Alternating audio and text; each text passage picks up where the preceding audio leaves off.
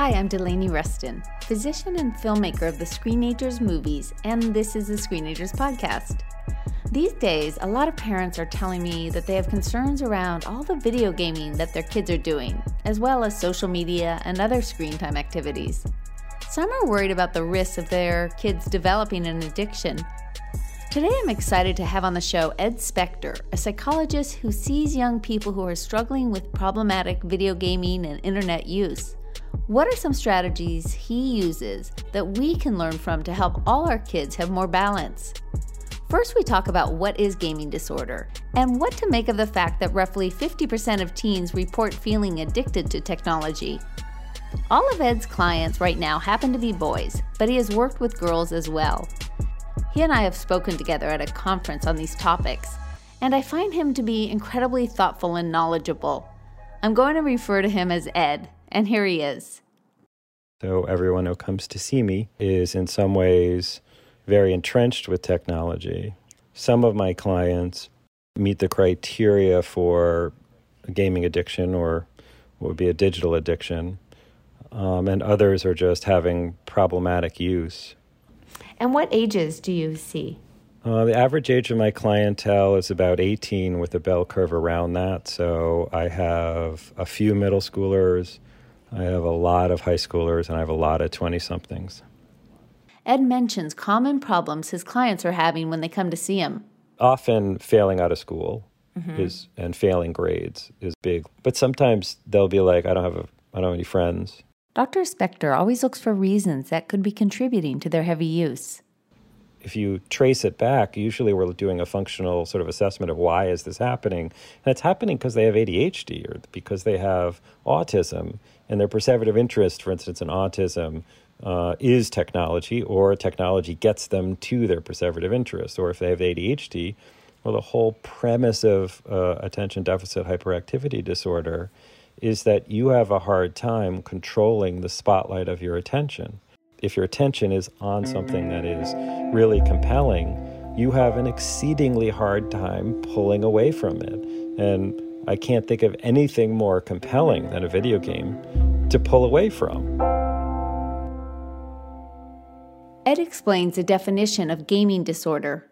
So it's like 1 to 6% of people meet the World Health Organization's definition of gaming disorder. So that's for over a year. They're perseveratively obsessed with gaming to such an extent that they have a uh, functional clinical impairment in multiple domains, domains like school, social, work, and it's caused by that gaming behavior.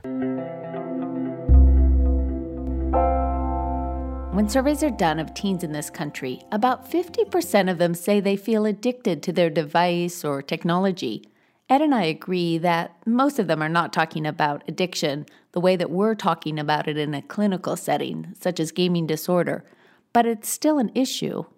So, what we're seeing that's, you know, 50% of kids are saying they're addicted, they are recognizing that when they are in these digital worlds that are engineered to be um, very, very powerful and to impact us, that they feel that impact and often are not in control of themselves. When I publicly speak, that yes, you know, addiction to things like video games or internet and whatnot can happen. And I show that in the film Screenagers. Mm-hmm. But I also say that we want to be really careful using the word addiction yeah. because two big reasons have always been in my mind. First is that I don't want kids and teens who aren't necessarily truly addicted to be thinking they are in the in the sense that they might feel hopeless to try to change things as well as don't want them to be using it as an excuse. Well, I'm addicted, and therefore, why even try to make my life a little more balanced or whatnot? Yes.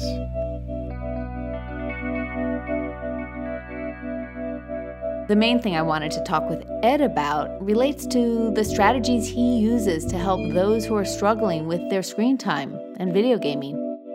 First of all, though, what are things he wants for his clients that he wants all young people to have? teenager growing up, needs to have lots of sophisticated and different coping strategies for dealing with the universe. And the only way you learn that is by having lots of different things that you do. The, the problems you have to deal with if you are learning to play the clarinet are very different than the problems and the coping strategies you need to learn to be good at chess, and likewise soccer, and likewise, you know, being in your, I don't know, the talent show. You learn a variety of different ways of dealing with the universe. I love that. And I think that what is so attractive about video games developmentally that idea of obtaining competency mm-hmm. um, is obviously so heightened. And so being able to level up in a game gets that uh, feeling. And so all those things you just mentioned are also ways for them to have small challenges not just deal with the frustrations also to build their sense of, of self-worth and self-competence. Yeah how do you help teens to say, okay, I'm going to commit and try to find something that I used to do and do it or find something new? My argument to like do a diversity of activities doesn't always resonate with them mm-hmm. because they're like, what's the big deal? I do my homework and then I like go and I play Fortnite for, you know, six hours. What's the problem?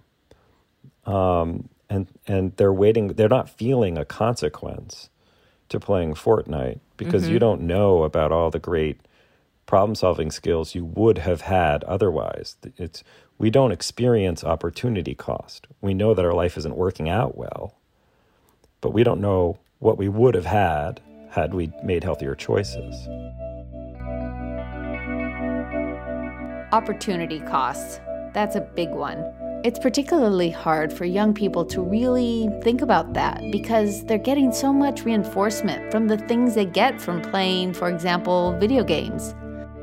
But we want kids and teens to have a host of things that they're doing in life. So, what is an approach Ed does with his clients to promote this? I ask them to create sort of categories of things that they do in their life every week or even every day, things that are the most important to them. And to build those categories, and usually they play out when we do that exercise in terms of there's like, here are the things that are social. Here are the things that I do that are academic if I'm in school, or I do sports. And we get a long list of what those things were. Uh, and then we generate things that you can do in COVID that are in those categories. So we generate substitutes as well. And you make it as fulsome as possible, and you keep shifting it as the circumstances change, as things open up or close. So when you're sitting there and you're like, all right, I need to take a break from the screen that I'm looking at, you have this list ready for you that you can just go to and be like, oh, yeah, right, I was going to start sketching again, or oh, I was going to, you know, practice guitar. Um, and you just keep revisiting it and you put it up. And that keeps you at the diversity point because it's so easy just to like be like, well, this will occupy my whole afternoon, so I'm just going to stick with this. And say that again, the diversity point.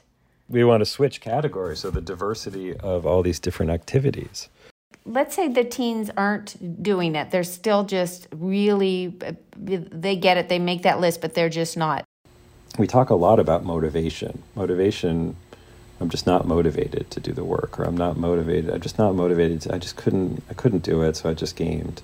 And I usually break down motivation into two sort of separate points because people kind of muddy it.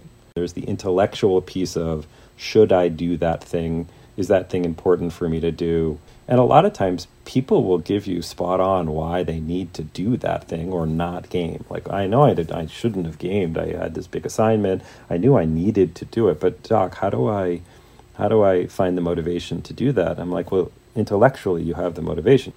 But what you don't have is the ability to manage the emotions in that situation that get you to the point where you can do that thing. So either it feels too onerous to you to start this big assignment, you're anxious about it, or there's some other set of real complicated feelings that's happening.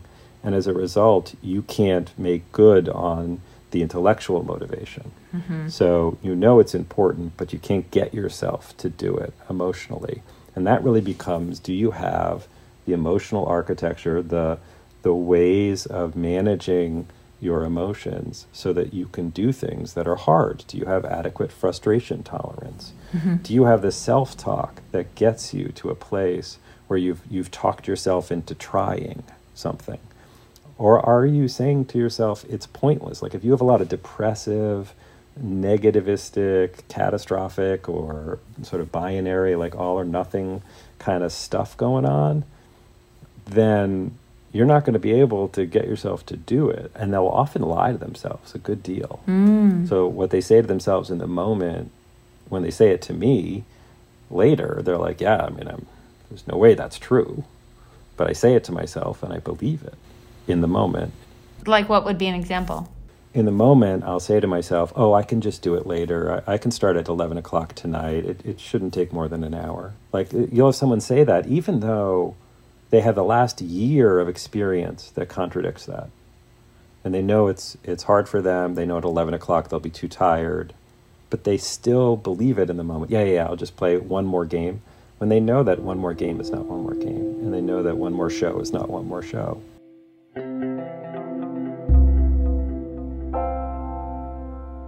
Okay, so now you've identified some of the motivational problems, like in terms of their feeling or their negative self talk. What would you say if they have a really hard time? They know they're going to just get frustrated when they do math, and that's really hard for them. Right. I mean, cognitive behavioral therapy is great for this, right? This mm-hmm. is the bread and butter of CBT.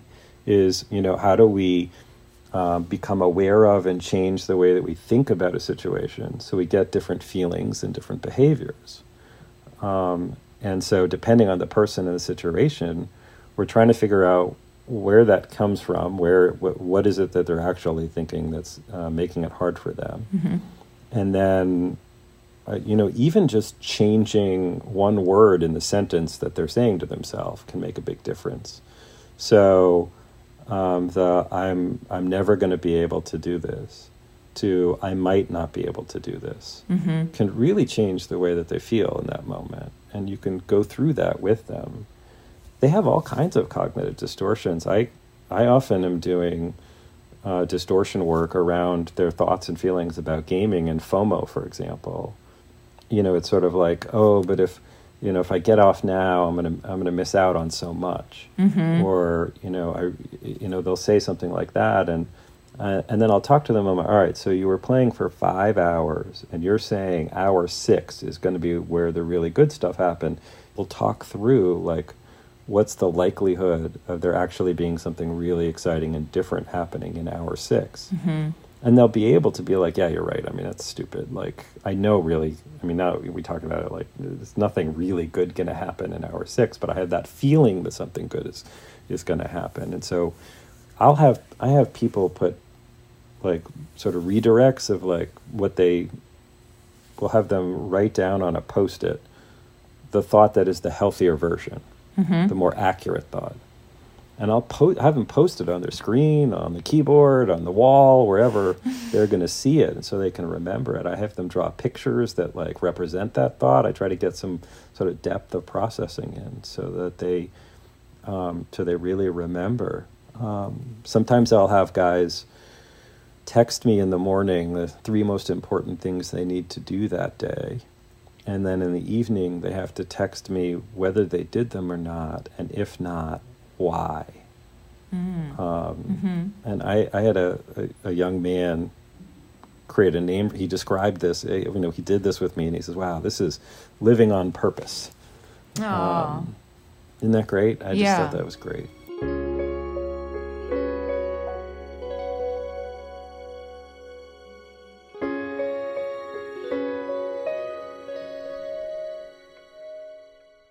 Ed describes other techniques he uses.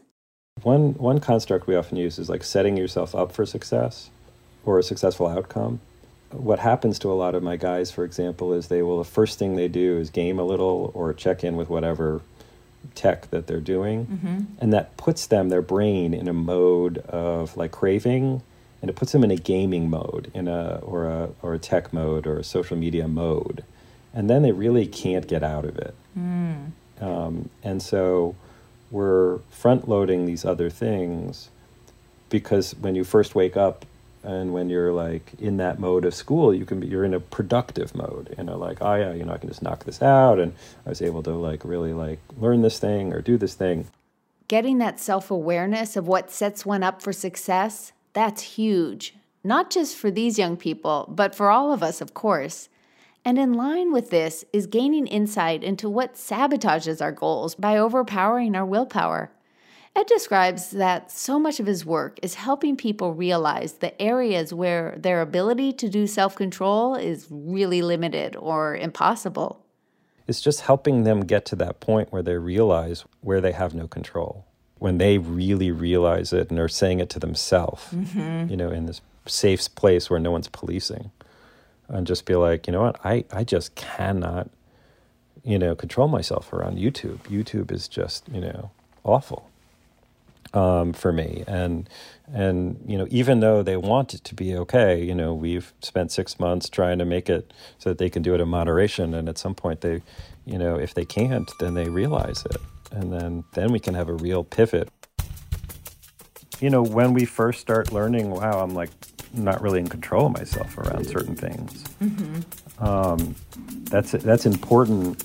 Um, you know, insight to have I'll tell my clients I say all the time. I say I don't ever walk into a Dunkin' Donuts because there's no way I'm not walking out with three Boston creams. I don't care if I just say I'm, I'm going in there to get a cup of coffee. I know that that's just not fair to think that I'm going to have the willpower. So I'm just going to try harder is really not a good rationale. And so I don't go into Dunkin' Donuts.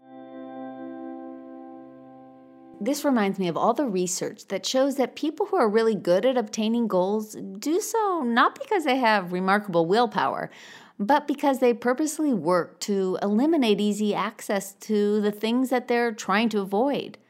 This reminds me a lot of why we launched a campaign a while back called Away for the Day, which has to do with cell phones in schools and how important it can be to have policies where they're put away for the day. Now, of course, things are different with COVID and, and kids are home, but the premise and the campaign is still in full force. You know, the fact that is it really helpful for young people to have these tempting devices on them all day? Along with this is the idea that, oh, they just need to learn for themselves to be able to have the willpower. Is that really fair? The people who are profoundly successful in life as adults oftentimes it's not that they don't have these weaknesses, it's that they're very aware of them and they don't put themselves in situations where they have to be someone they aren't.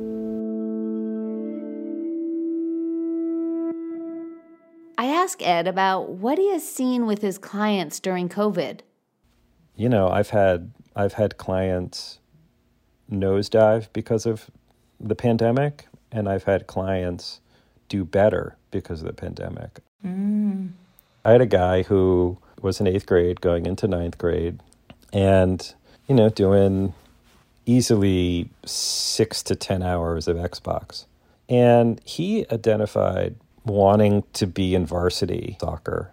And we, I talked a lot with my clients as, as COVID began, like, this is an opportunity here if you don't walk out of the pandemic with major life skills in place that you've learned, some some new skill, new activity, new hobby, then you really wasted a massive amount of time and an opportunity. And he decided that he was going to be a freshman and um, be on varsity, which was like not likely, shall we say, in terms of typically that's not how it works.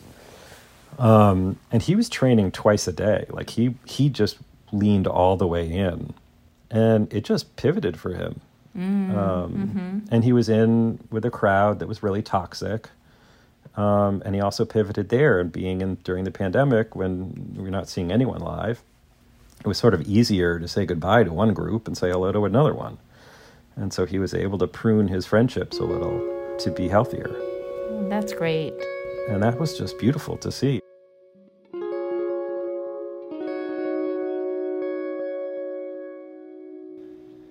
Do you predict we're going to see a lot more of that 1 to 6% for gaming disorder will be higher? I really genuinely don't know. Whether people will really meet that criteria, though, uh, I, I, certainly hope not, um, uh, because mm-hmm. I think people are dying to get out and do stuff. I think uh, people are going to want to. And I think parents, if they're smart, will, when it's safe, push their kids to go out and, and do all these other activities when they become available. My biggest concern is the parents who've just sort of been like so lax that um, that the kid's living a, an unstructured life and an unbalanced life. It's mm-hmm. it, this is where it's so hard to be a parent right now because we have to be creating as best we can a structured life with good limit setting and a very diverse set of interests and hobbies, still maintained. Ed works with his own two teenagers to help them have diversity. So I come down in the morning and I say, okay, what's the plan? And they'll just outline like their general categories. Yeah, today it's raining. I'm going to go on the treadmill. Uh, for social, I'm going to go walk over to friend's house and we're going to have lunch, you know, on their front yard, but 10 feet apart with masks. Um, I'm going to, you know, do this Zoom call or I'm going to, you know, they, they, they lay it out for me. And we're looking for shifting back and forth between uh, screen and non screen. So you're getting breaks from the technology um, so that you can have sort of a robust day, but also so you can have a day that you're sort of, that was healthy, that had as many of the pieces of the pie as you can get. Ed admits that, well, they're trying to make this happen. It doesn't always go as planned, but as a family, they try. I'm just reminded that all of us are trying in our own different ways right now with our own different circumstances. Right now, in the grips of this intense pandemic, with so many hardships happening economic, medical, mental health, and the list goes on and on. So, how do we get through this? And how do we help our kids the best we can? It's not easy, and doing this work alone is really not easy. So, anyone concerned about their child, I always recommend getting outside help, whether that's from a school counselor, a primary care physician, other parents, therapists. And you know, it's often not easy to know when you need support, and it's often a rocky path to get the right supports but it's completely worth the work. That's it for our show today. And one quick thing my new book, Parenting in the Screen Age, can be found at screenagersmovie.com, as well as you can learn about chapter clubs related to the book and how you can watch the Screenagers movies right now with your kids, and so much more at the website. I want to thank Ed Spector so much for being on the show, and to thank my co producer Lisa Tabb I'm Delaney Ruston, producer and editor of the Screenagers podcast. And hey, if you get a minute, please subscribe to the show, rate it, and share it. All of this really helps people learn about the show. Thank you so much, and I can't wait till next time.